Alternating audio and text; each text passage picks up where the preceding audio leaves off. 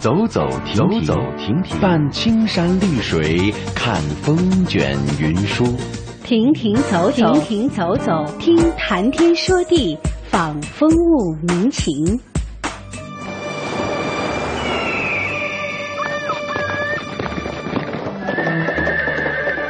物我两陶然，乐游在神州。乐游神州。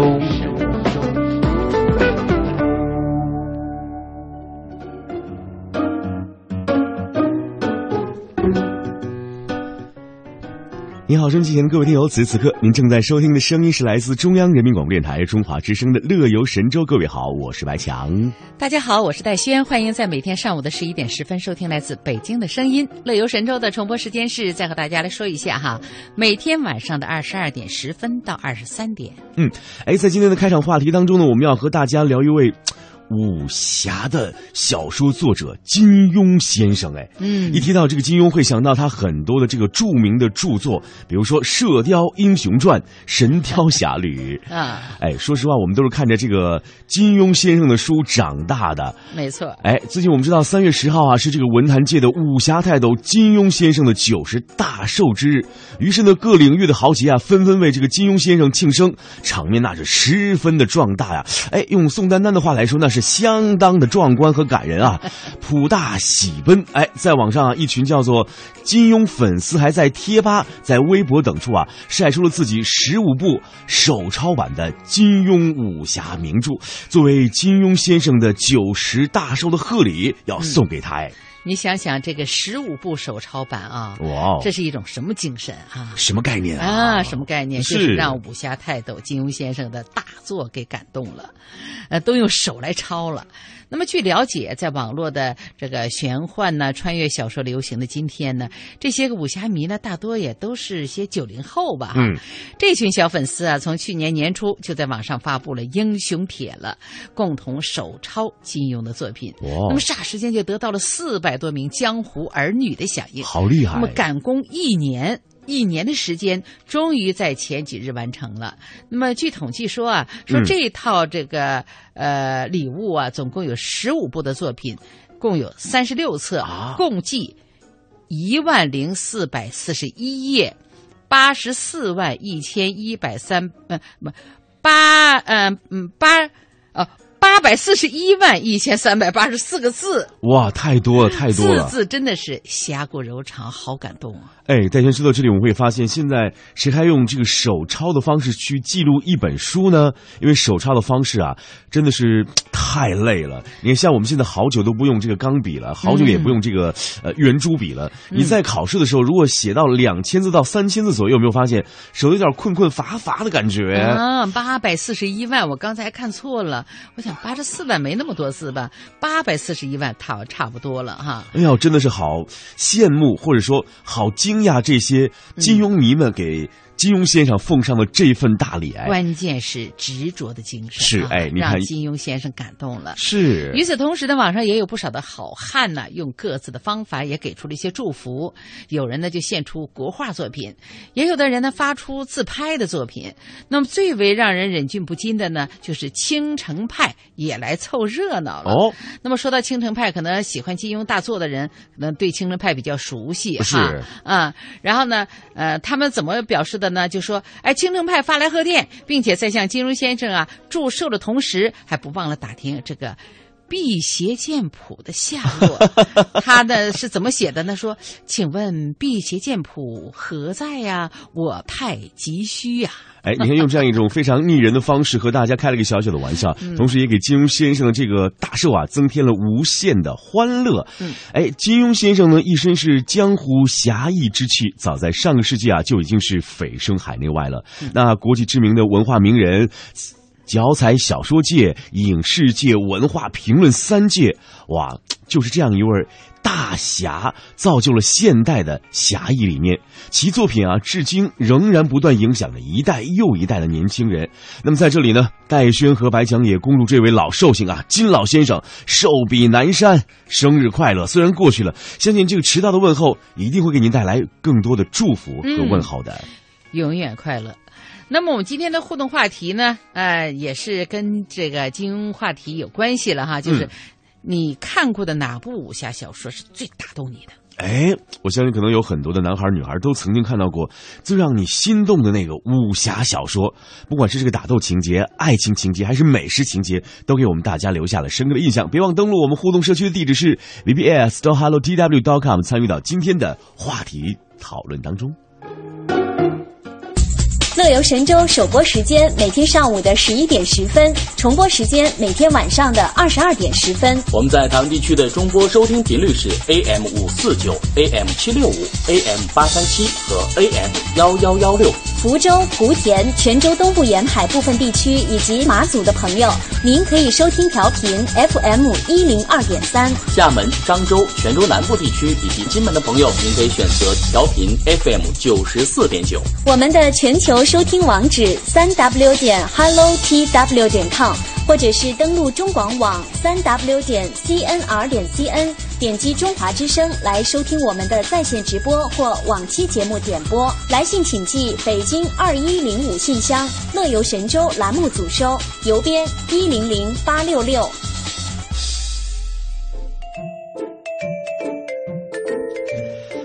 好了，接下来的环节要进入我们今天的精彩节目。早知道，我们一起来听听今天有哪些精彩的节目呈现给您呢？好的，由我们中华之声和中央人民广播电台新疆记者站合作推出的一个大型系列节目，会从不同的角度、全方位的为大家展现一个风景壮美、风情浓郁的新疆。欢迎大家注注意收听。在今天的两岸连连看单元呢，请听网友小溪的博文：台北若只是初见。嗯，今天的乐游风向标单元呢，来说说，要是到杭州的话，你去哪里玩？想去吃什么呢？嗯来聊聊吧。好，今天的乐游神州就为您介绍到这里，请跟随戴轩白强开始我们今天的乐游之旅吧。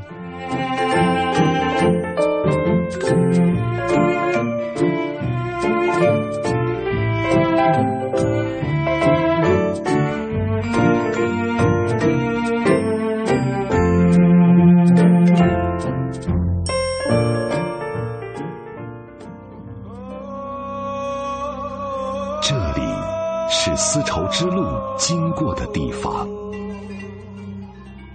这里是中国面积最大的省级自治区，这里有绵延千里的天山，这里有一望无际的草原。姑娘们的笑容，雪山上留下的冰凉的水在风跳舞的花朵。我叫巴德玛，我是蒙古族。我的名字叫阿依诺诺伦拜，我是蒋彩莹，我来自香港。自然的风光真的太漂亮。不来新疆不知道中国有多大。欢迎你到我们的美丽新疆。新疆，I love 新疆。中华之声大型系列专题节目《美丽新疆》。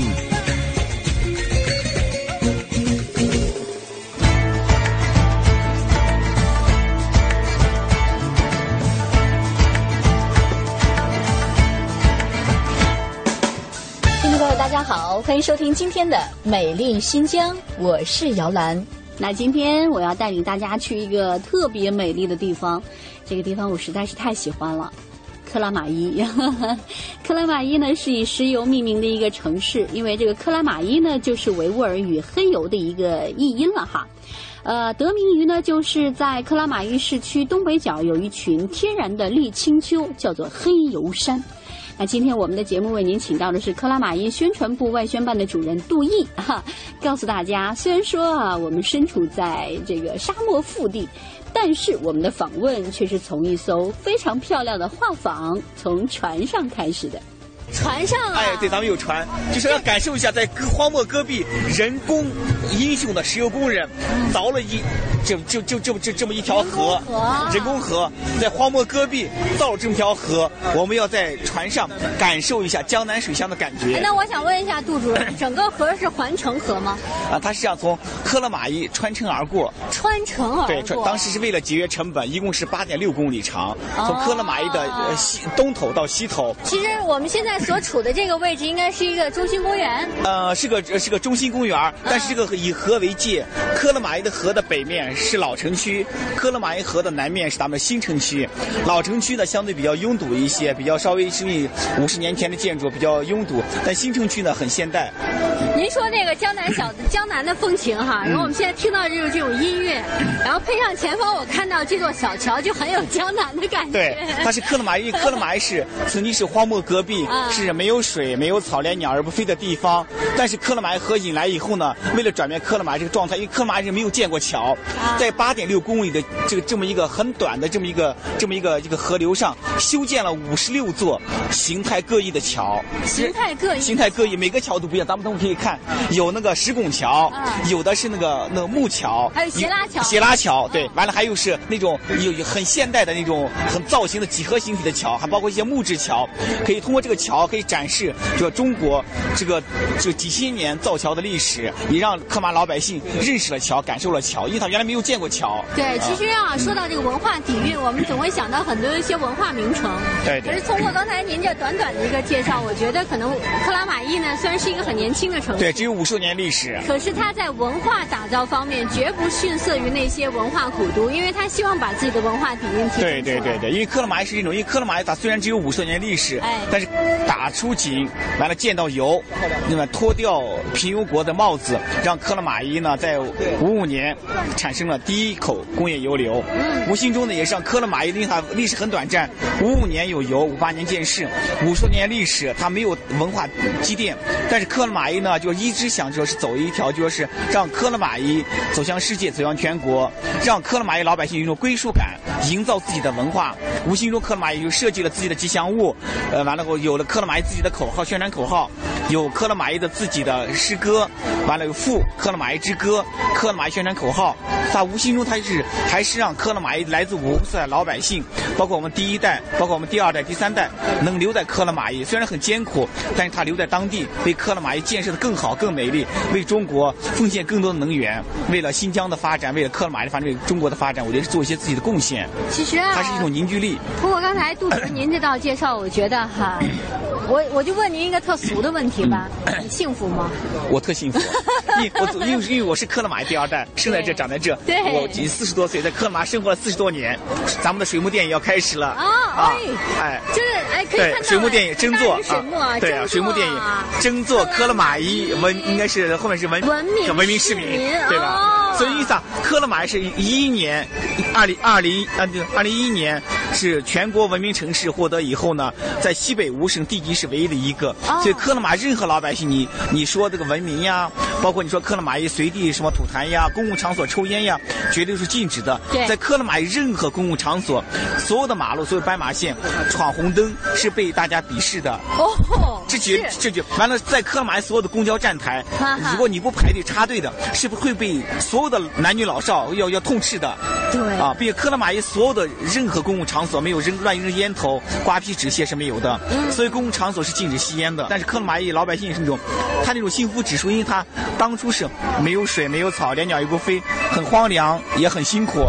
他现在有水了，克拉玛依整个的城市建设非常好，克拉玛依市委、市政府所有的领导都是以为民，完了任何工程都是民生工程，让我们的每个小区像花园一样的，让我们所有的公共场所很干净，就像公园一样的，所以老百姓觉得生活的很幸福、很安逸。每个老百姓见了任何人。不管是任何人会问他，他觉得很会觉得很幸福，很幸福。他的幸福指数非常非常高，是二零一二年全国幸福指数排名第二的。哇！除了珠海，克拉玛依排第二。哇！这是全国，完了全国文明城市是这，我觉得它还是有它的作用。其实我觉得哈，克拉玛依刚才呢，杜主任您介绍，它是一个很年轻的城市，对，特别五十多年历史。对于我们来讲呢，我们说到克拉玛依就会想到不毛之地。对，是。因为曾经它真的是一个不毛之地。我今天啊自己来到克拉玛依的感觉就是，哎，树好绿哦，然后呢，城市很干净，完全是一个很现代化的，对对对，充满了都市文明的一个城市。对。但是短短的这几十年间，一个城市的建成真的需要付出特别特别多的代价了。对，从我们的十年之前，科勒玛也只有两季，冬天和夏天。啊。冬天零下四十度，我们出门要穿棉戴棉手套，穿棉鞋、棉裤，戴棉帽子，戴戴口罩。完了以后呢，我们的夏天是零上四十度，完了后，地面零上，你将近应该是地面温度应该超过七十度，一个鸡蛋打下去它会烤熟。但是平时呢，秋天、春天风很大。我上初三的时候呢，我们上学，我们的学校的围墙被风刮刮断、刮倒，完了我们的树被刮断。但十年以后，经过老百姓、经过我们石油工人的不懈努力，我们是凿了人工河，种了很多树。科勒马小生态改变了，科勒马现在是四季分明。春天我们可以感受到春雨蒙蒙，秋天我们可以看到树叶从绿色变成红色，可以感受到秋意浓浓。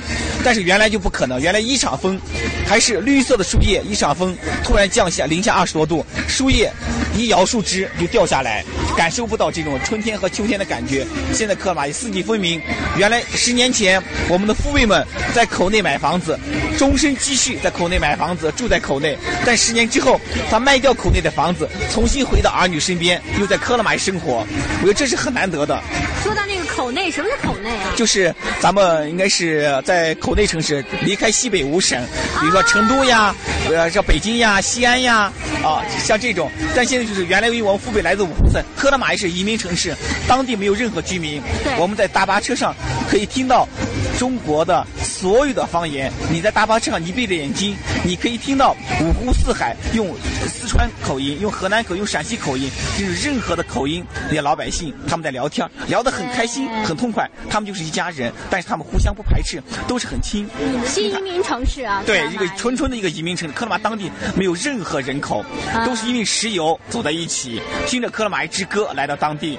所以说，在大巴车上，你可以感受到科勒玛那种氛围，感受到中国那种民族大团结，中国人那种融合，他那种那种氛围，他真是我觉得任何城市感受不到的。对，我们的父辈们，他说着陕西话，他说四川话，你乡音改不了，但他们很开心，说了一些聊聊了一些天儿。其实现在啊，问起很多的人，今天下午我们在采访过程中问到很多人，你会听到天南地北的喊那个口音，对，但是问到说，啊你是哪人啊？克拉玛依人啊，对，特别对自豪的感觉，特别自豪，并包括就是我们可能你像我生在这长在这，我已经我已经把我当成克拉玛依人，我肯定就就是克拉玛依人，但是就是很多这近十年来，以克拉玛依四十万人口，十万人口是克拉玛依的常住人口，常住就是在外地人口，在克拉玛待了一年以上的常住人口，实际上克拉玛当地户籍的只有三十万，但这十万呢都是留咱们全国各地来到克拉玛依的，对，对他们这些人呢，来了以后最多三年到五年。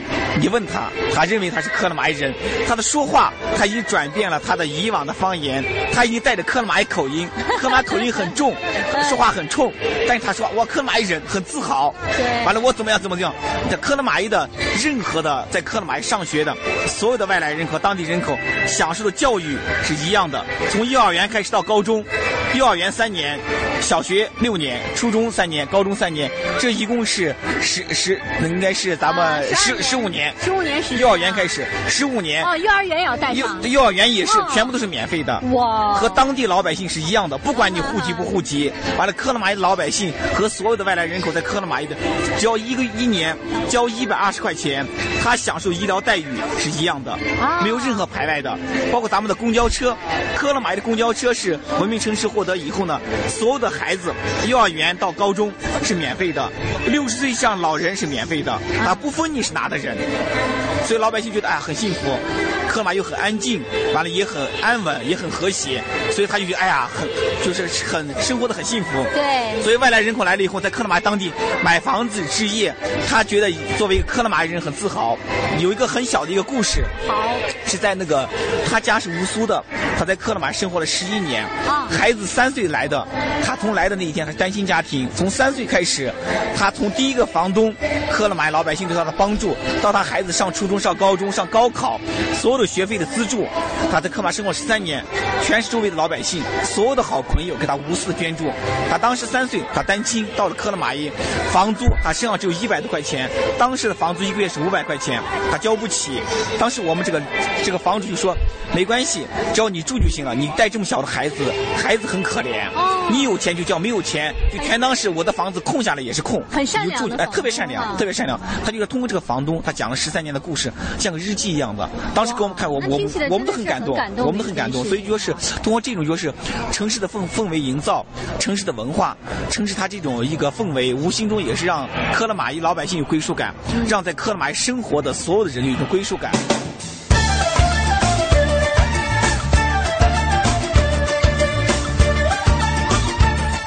是大陆在一九四九年之后勘探开发的第一个大油田，在二零零二年的时候呢，原油产量就突破了一千万吨，成为了中国西部第一个原油产量上千万吨的大油田。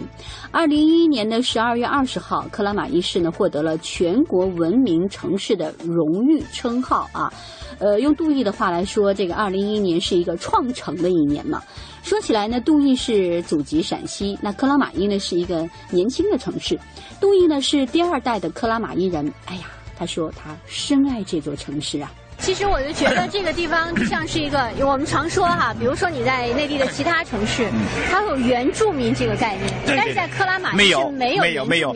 他觉得克拉玛依所有生活人，每个人都是原住民，对，都是原住民，对，都生活，对对对对，就是因为他没有原住民，所以克拉玛依老百姓之间很平等，任何时候很平等，说是只要你能享受得了的，你要能消费的，我都可以消费，所以克拉玛依是个扁平的，说是老百姓和领导差距差距很小，我们的市长，我们的市委书记。在夜市上吃饭，在路上散步，老百姓会和他打招呼、握手。他们的小区和老百姓小区在一起，在一起，也一起买菜，对，一起买菜、做饭，一起逛夜市，对，对，烤肉。对，所以他这种老百姓，他那种认知度就非常好。所以科马就觉得，哎呀，如果包括所有我们现在觉得是，如果按科勒马这种模式，按科勒马老百姓这种幸福指数，按科勒马这种呃和平稳定，包括科勒马这种人民素质，如果全国城市达到百分之三十，我觉得中国太强大了。任何国家不敢低，不敢对中国来低看一眼的。其实刚才啊，说到这个克拉玛依是仅次于珠海是第二位的幸福指数的幸福指数的哎，对。我在这里跟大家说一个小插曲啊，刚才在饭桌上呢，我们的丰台长啊，就是我们克拉玛依电台的丰台长，说到了 PM 二点五的那个值，对，让人心象太深刻了。克拉玛依 PM 二点五是克拉玛依一年三百六十五天，有三百六十天是是一级。其实说实话，PM 二点五呢是克拉玛依是基本上一年从元月一号到咱们十二月三十一号是十二到三十六这么一个指数，很难想象的是，因为克拉玛依它是一个石油石油城、工业城市，世界石油城。但是克拉玛依的环保，克拉玛依的这种对城市怎么做到的？就是还是必须要它达到的就是和谐创造这个环境，要必须要环保，要绿化，要不能就是因为就是你的这个工业牺牲这个城市，牺牲到生对牺牲到老百姓，所以说它这个和谐这种包括它绿色能源，包括你看我们克拉玛依这包括中石油，为了让克拉玛这个小环境转变，我们干了十万亩，三年建了十万亩的绿化林，就是年建了十万亩，对，全是我们的所有的员工老百姓业余时间义务种树，种了十万亩的树，就是为了改变这个小环境。所以现在我们也是克拉玛依是绿树成荫，有了有了自己的森林公园，有了自己的穿城河，有了自己的湿地公园。我觉得可都是老百姓和员工啊自发的这种为了爱爱这片地，爱这片土，可以是无私奉献。对，而且我自己啊，到新疆这一趟，我走进克拉玛依的时候，刚才还跟同事在分享，我说克拉玛依是一个非常干净的城市，对，特别的干净，是是，确实很干净，而且绿化非常的好，对，才有五十多年历史的一个小城，它的绿化达到这样一个水准。现在克拉玛依就是现在，我们又提个大绿化，三年时间，克拉玛依是五十年的绿化，我们要再用三年时间，要建一个森林公园，两个生态公园，还有两个咱们的湿地公园，要现在的面积要扩三倍。在一五年的时候来到克拉玛依，克拉玛依翻天覆地的变化。哇！我希望一五年再来克拉玛依，真的再来克拉玛依。杜主任，我已经要不然就让我移民到这儿吧。没问题，给你买别墅，给你买别墅。克拉玛依呢，大家会想到石油。对。那我们知道呢，这个杜主任，对，您是设计师，对对，我是学美术的。为什么啊？您是学美术？我学美术，学二十年美术。所以啊，才会有了克拉玛依的两个吉祥物。对，克拉和玛依。对，这两个小东西好可爱。对，是是是。因为当时也是这样，就二零一一年的时候，也是咱们新疆举办了国际旅游旅游节，嗯。当时在克拉玛依承办，当时也是公开，就是也是公开征集，嗯。全球来征集。对。当时他要求要有当地特色，有正面的意义，还有呢还要简单好宣传。啊当时我也是运气比较好，我也参赛了。完了，我当时就想的是，就是两个孩子，一个男孩，一个女孩，因为我觉得人嘛，就是有生命力，一定要抽象，对。但元素没有想好，也是看到我们的我们克拉玛依的发源地，克拉玛依来由来的黑油山，它的冒油泡，它唯一的一个，你们可能没有看，世界上唯一一个自冒油的地方，喷泉你见过？啊喷油你没见过吧？喷油啊还真没见过。对，一万年的历史，它一直往外喷油，嗯就看那个油泡往外冒，感受那感觉，完了就一下去，哦，有了，男孩就是一个黑色的油滴，啊晶黑色的油滴对，啊黑色油滴，晶莹剔透，啊完了穿代表穿的就是咱们石油哎，的石油工的工装，啊戴着手套，穿着靴子，大红色石油工装，代表科勒玛依的建设者，因为有他们才有这个城市对。对科勒玛是个英雄的城市对，没有他们没有城市。完了，女孩呢就是一个一个金黄色的油油滴，也可以是成品油，也可以天然气，也可以说我们的金丝玉。她穿啊是啊。是有多重的一个寓意哈。对，有多重。完了，穿那个新疆的维吾尔族艾德莱斯裙，艾德莱斯裙，哎，对，还戴了一个小花帽，对，戴个小花帽，还有新疆地域特色，展示出新疆是个多民族地区，是个汉族和少数民族是个无，就是那种互相融合、互相帮助、互相团结的这么很友好的这这么一这么这么一个氛围。啊。是克拉和马伊，所以克拉和马伊产生以后呢，也是我觉得哎呀运气比较好，还是我觉得还是那种对克拉玛依了解，了解克拉玛依文化，了解克拉玛依的发展，嗯无形中也是对克拉玛依的热爱，也是发自内心的来创造这个东西。对因为有可能我设计的、我画的可能不是最美的，但是我的情是最真的，我出来东西也是最感人的，所以无形中也是运气比较好，就就中标了。到现在为止，它是作为克拉玛依的城市的那个吉祥物，作为明年我们的全新疆的在克拉玛依举办的十三运会的吉祥物，哦克拉和玛依。这十三全运会也是。哎，对对对，咱们自己也是这个克拉和玛依，对，是所以说运气比较好，也是比较喜欢。所以说明您是一个设计师啊。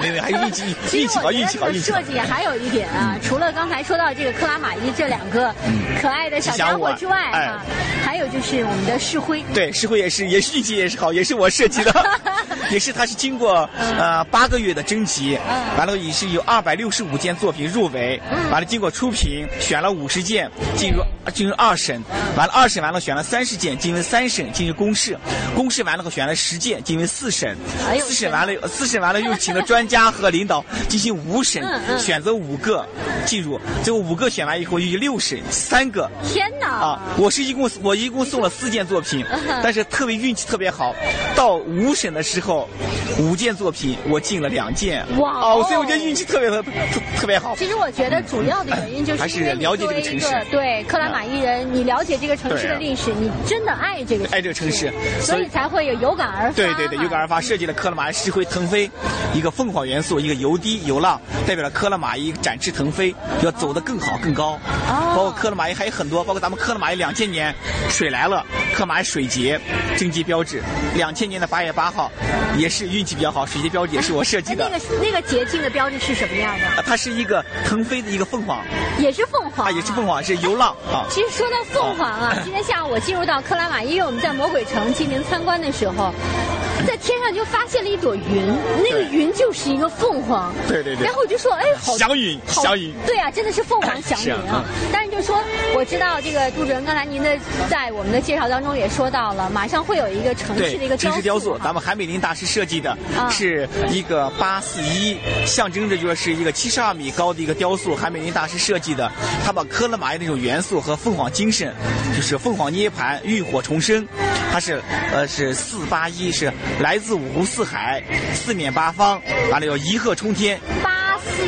一，什么什么动物？也是凤凰。全是凤凰。哇哦，全是凤凰，啊所以说可能一些东西可能也是通过凤凰这种元素展示科勒玛依这种文化形象，包括这水节，我说的水节，两千年的八月八号水节标志我设计的，四届的科勒玛依的水节的开幕式、闭幕式，全是我来组织和策划。最绝的是第四届水节，八月八号早晨十点半开幕，我们的孩子就出生在这个点儿啊。当时当时出对对对，当时是克拉玛依早晨第一个顺产的孩子。嗯。完了，当时十点半呃那个出生，没想到十点四十出生，因为刮风然后延迟了十点四十出生。完了，当时我们那个市长就问，哎，什么小杜没来？我们那个副市长。完了，我跟他们家爱人可能生小孩了。我我们孩子预产期是八月十六号。嗯。但是我们孩子是从八月十八月七号的晚上十一点，愣是坚持到八月八号早晨十点四十出生，是三进山三出顺产。当时克拉玛依第一个孩子，当时我们市长就说：“哎呦，杜邑和水杰这么有缘，水杰的标志是是杜邑设计的，水杰的开幕式闭幕式连续四届他他设计的，第四届他的孩子又出生在水节，又是个男孩。当时说你的孩子叫水节，叫什么？水水杰。我们孩子小名叫水杰，就叫水杰。然后第二天，克拉玛依的报纸，所有新疆日报上，水杰出生了。啊，水节是所以包括所以说我我一说我说我是靠儿子出名的，水节出生，所以特别有缘，这个对特别有缘。最荒凉的地方，却有最大的能量；最深的地层，喷涌最宝贵的溶液；最沉默的战士，有最坚强的心。这是著名的诗人艾青对克拉玛依的赞歌。那克拉玛依啊，现在真的是一座令人神往的旅游城市。它拥有众多高品质的旅游景点，比如说这个世界魔鬼城，曾经被评为是中国最瑰丽的雅丹地貌和中国最值得外国人去的五十个地方之一。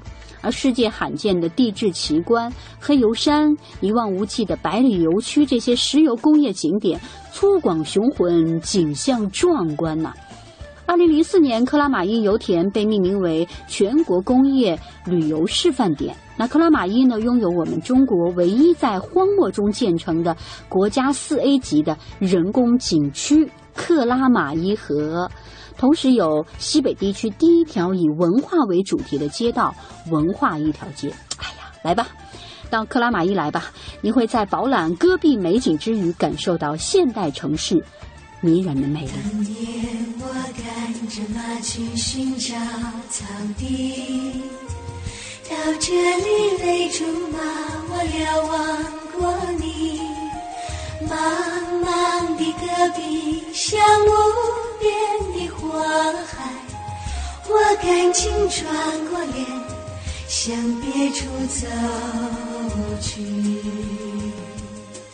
阿，克拉玛依，我不愿意走近你，你没有草，没有水，连鸟儿也不飞。阿，克拉玛依，我不愿意走近你。你没有歌声，没有鲜花，没有人情。阿，克拉玛依，你这荒凉的土地，我转过脸想别出去。阿，克拉玛依，我离开了你。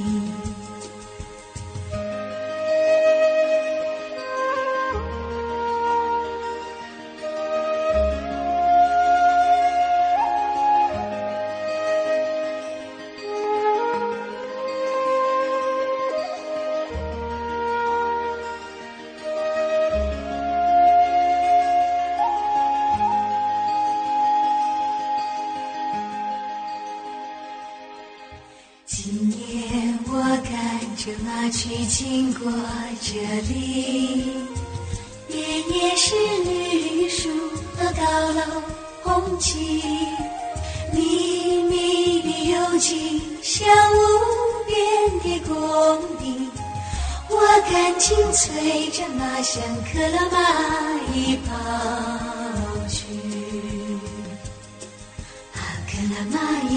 我多么的喜欢你！你那幽静像森林，红景像鲜花，歌声像海洋。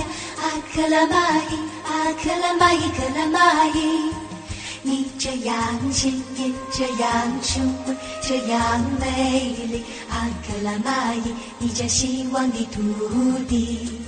我要歌唱你，我要靠近你，你是大西北的宝石克拉玛依。克拉玛依，我要歌唱着跑进你，我要赶着马群跑进工地。啊，克拉玛依，啊，克拉玛依，啊，克拉玛依，克拉玛依。我要为你的建设也加把力气，也加把力气。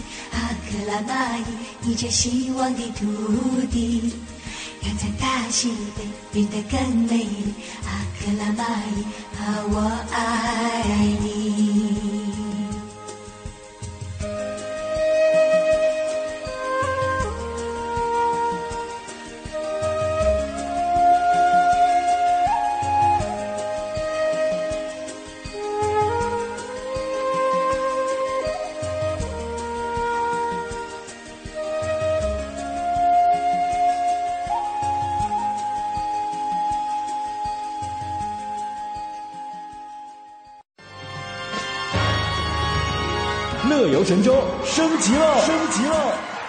阅读，睿智您的旅行；道听途说，快乐您的心情。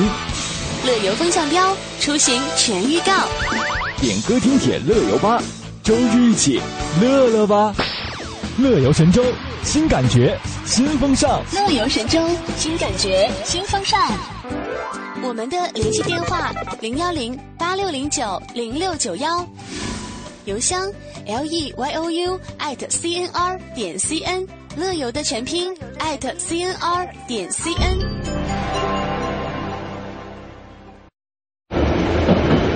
我们通向世界的每个角落，带您品尝各地的美味佳肴，欣赏四季的风景变幻，邮购实惠的包裹行囊。快来吧，快来吧，快来吧！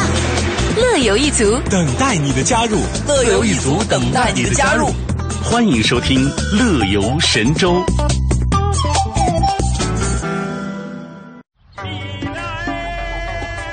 京这胡同跟个迷宫似的，要是没有它，我还真出不来。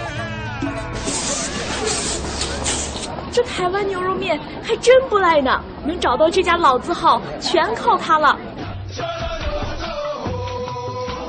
想当年呐，我在非洲探险，被一群食人族部落追杀。还真是多亏有了它，我才能化险为夷。他是谁呀？他是谁呀？他谁呀？他是谁呀？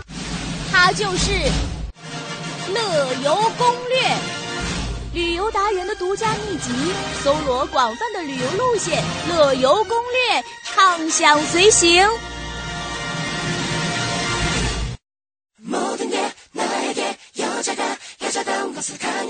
乐乐游乐游风向标。一个及时为您梳理出游讯息的平台，出游讯息的平台。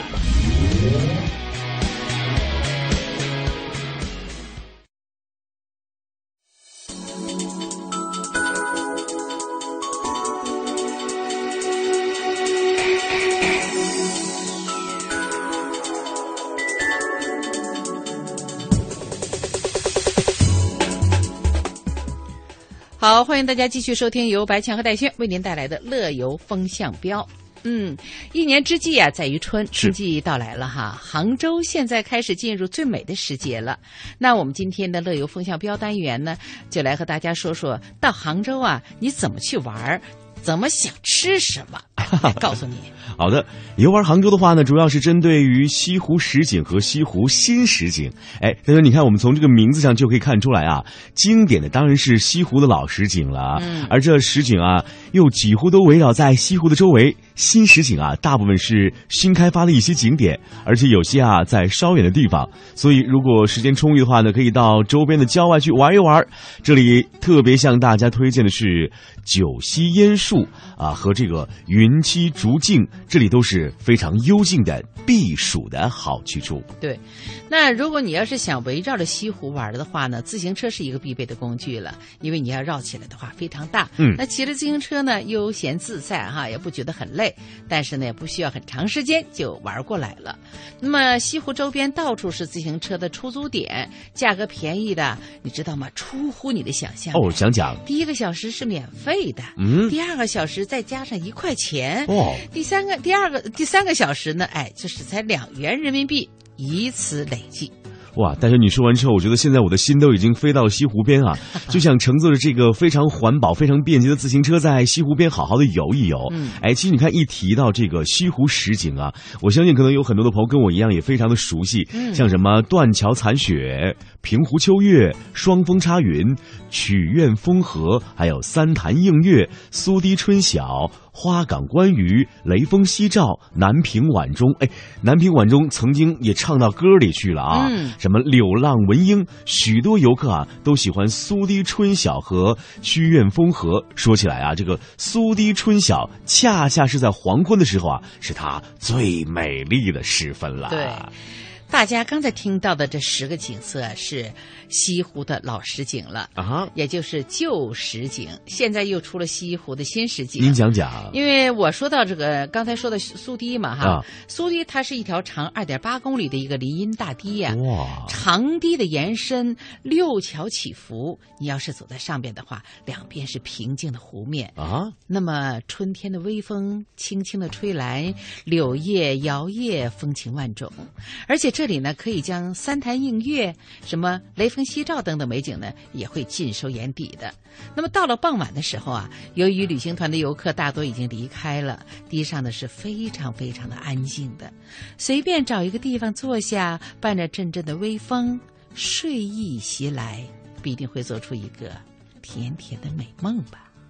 我想啊，嗯，我觉得戴勋的这个想象实在是太美丽了，因为本身这个杭州就是人间之天堂嘛。对我相信这个美梦一定和天堂是有关的。嗯哎，再为大家介绍一个景点啊，叫做曲院风荷，是最新修缮完的一个景点。整片的荷叶啊，映衬着珊瑚一色，也是非常漂亮的。那机缘巧合，可以在这个小院里啊，看到张艺谋执导的大型山水实景演出《印象西湖》。哎，夜幕降临之后啊，各色的灯光把西湖打扮的是更加的分外妖娆。后来一打听，门票啊也不低，还得人民币二百二十元呢。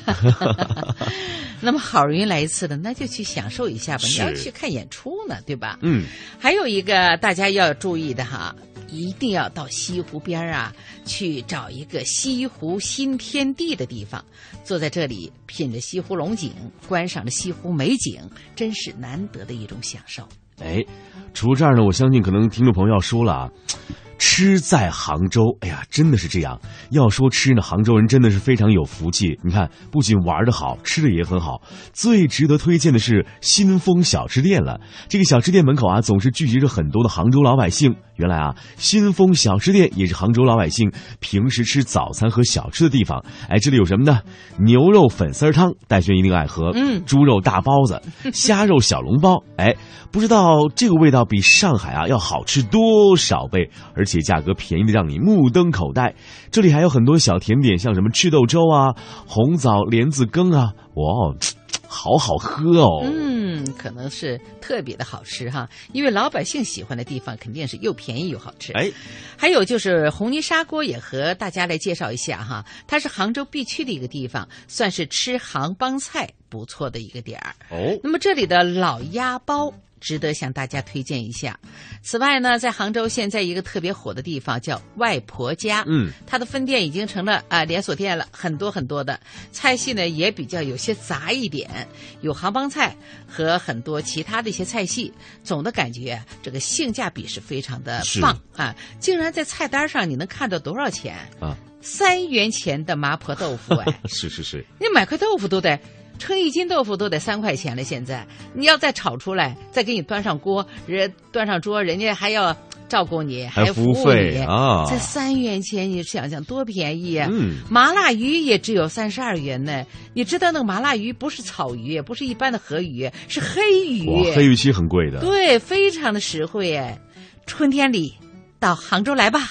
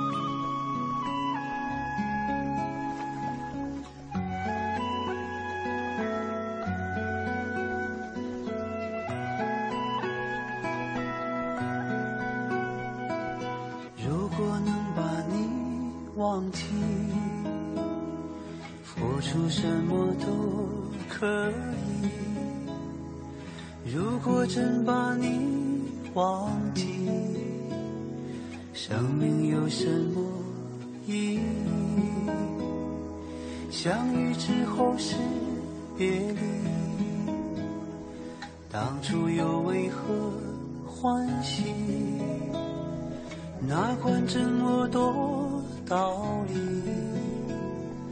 把你刻在我心里。可我舍不得，舍不得今生与你错过。